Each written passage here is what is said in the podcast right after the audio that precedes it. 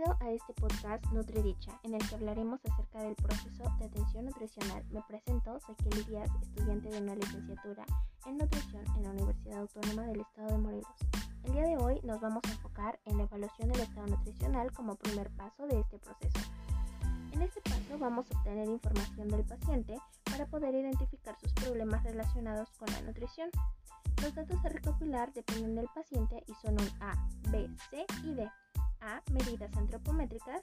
B. Datos bioquímicos de un estudio de laboratorio. C. Parte clínica en la que observaremos al paciente. Y D. Información dietética para conocer sus hábitos alimenticios. Muchas gracias por escucharme el día de hoy. Soy Kelly Díaz y estamos en el podcast Nutridicha.